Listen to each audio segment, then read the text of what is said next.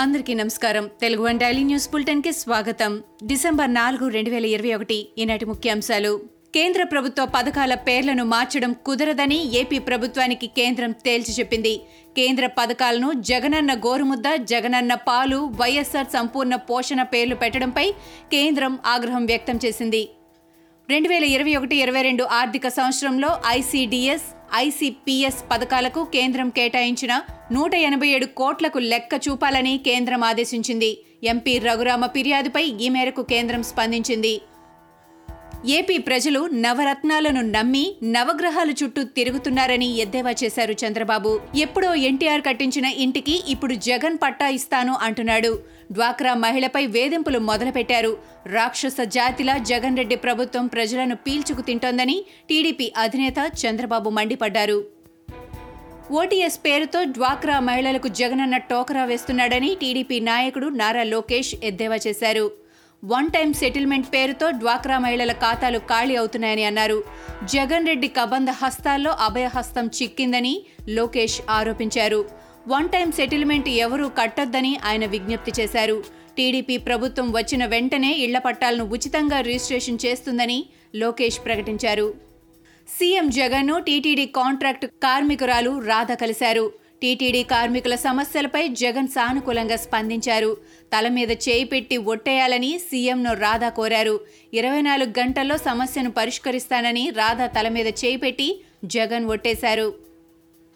AP CM Jagan వ్యక్తిగత హాజరు మినహాయింపు పిటిషన్పై హైకోర్టులో విచారణ చేపట్టారు. సీబీఐ కోర్టు కేసుల్లో వ్యక్తిగత హాజరు మినహాయింపు జగన్ కోరారు. తన బదులు న్యాయవాది హాజరయ్యేందుకు అనుమతించాలని జగన్ కోరారు. హాజరు మినహాయింపు ఇచ్చేందుకు గతేడాది సీబీఐ కోర్టు నిరాకరించింది. సీబీఐ వాదనల కోసం విచారణ ఈ నెల ఆరుకి హైకోర్టు వాయిదా వేసింది. డిగ్రీ కాలేజీల్లో యాజమాన్య కోటా భర్తీపై ఏపీ ప్రభుత్వానికి హైకోర్టు షాక్ ఇచ్చింది. యాజమాన్య కోటాలో ముప్పై శాతం సీట్ల భర్తీకి కన్వీనర్ నోటిఫికేషన్ ఇవ్వాలన్న ప్రభుత్వ నిబంధనలను హైకోర్టు ధర్మాసనం కొట్టివేసింది. యాజమాన్య కోటాలో సీట్ల భర్తీని కన్వీనర్ చూస్తారని నిబంధనను కూడా న్యాయస్థానం కొట్టివేసింది. యాజమాన్య కోటాలో సీటు పొందిన ఎస్సీ ఎస్టీ బీసీ మైనార్టీ ఓబీసీలకు జగనన్న విద్యా దీవెన వర్తింపజేయాలని కోర్టు ఆదేశించింది. వడ్లను రోడ్ల మీద కల్లాల్లో పెట్టుకుని రైతులు నిరీక్షణ చేస్తున్నారని వైఎస్ఆర్ టీపీ అధినేత్రి వైఎస్ షర్మిల అన్నారు. ఎప్పుడు కొంటారో తెలియక కుప్పల మీద రైతుల గుండెలు ఆగిపోతున్నాయని అన్నారు. యాసంగి వడ్ల మీద రాజకీయాలు చేస్తున్నారని మండిపడ్డారు. ఇంకెంతమంది రైతులు చేస్తే తమ కండ్లు చల్లబడతాయి కేసీఆర్ అని ప్రశ్నించారు. శంషాబాద్ ఎయిర్పోర్టులో కరోనా కలకలం రేపింది. ఒక్క రోజే ఏడుగురు విదేశీ ప్రయాణికులకు కరోనా పాజిటివ్ అని తేలింది. శాంపిల్స్ను జినోమ్ సీక్వెన్స్కు అధికారులు పంపించారు. ఇప్పటి వరకు పన్నెండు మంది విదేశీ ప్రయాణికులకు కరోనా నిర్ధారణ అయింది. పాజిటివ్ వచ్చిన ప్రయాణికులను టిమ్స్ ఆసుపత్రికి తరలించారు.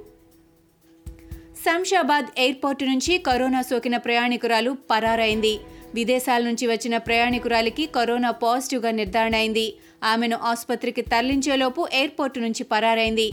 పాస్పోర్ట్ ఆధారంగా చిరునామా గుర్తించి జీడిమెట్ల పోలీసులకు సమాచారం అందించారు. పోలీసులు ఆమె ఇంటికి వెళ్ళగా ఇంటి నుంచి కూడా ఆమె తప్పించుకుంది. చివరకు ఎలాగోలా ఆమెను అదుపులోకి తీసుకొని టిమ్స్ ఆసుపత్రికి అధికారులు తరలించారు. బంగాళాఖాతంలో ఏర్పడిన తీవ్ర వాయుగుండం తుఫానుగా మారింది. విశాఖకు ఆగ్నేయంగా నాలుగు వందల ఇరవై కిలోమీటర్ల దూరంలో ఒడిశా గోపాల్పూర్కు ఐదు వందల ముప్పై కిలోమీటర్ల దూరంలో జవాద్ తుఫాన్ కేంద్రీకృతమైంది. పశ్చిమ వాయువ్య దిశగా తుఫాన్ కదులుతోంది. శనివారం ఉదయానికి ఉత్తర కోస్తాంధ్రకు దగ్గరగా వచ్చే అవకాశం ఉంది తీరానికి దగ్గరయ్యే కొద్దీ గాలుల తీవ్రత పెరగనుంది.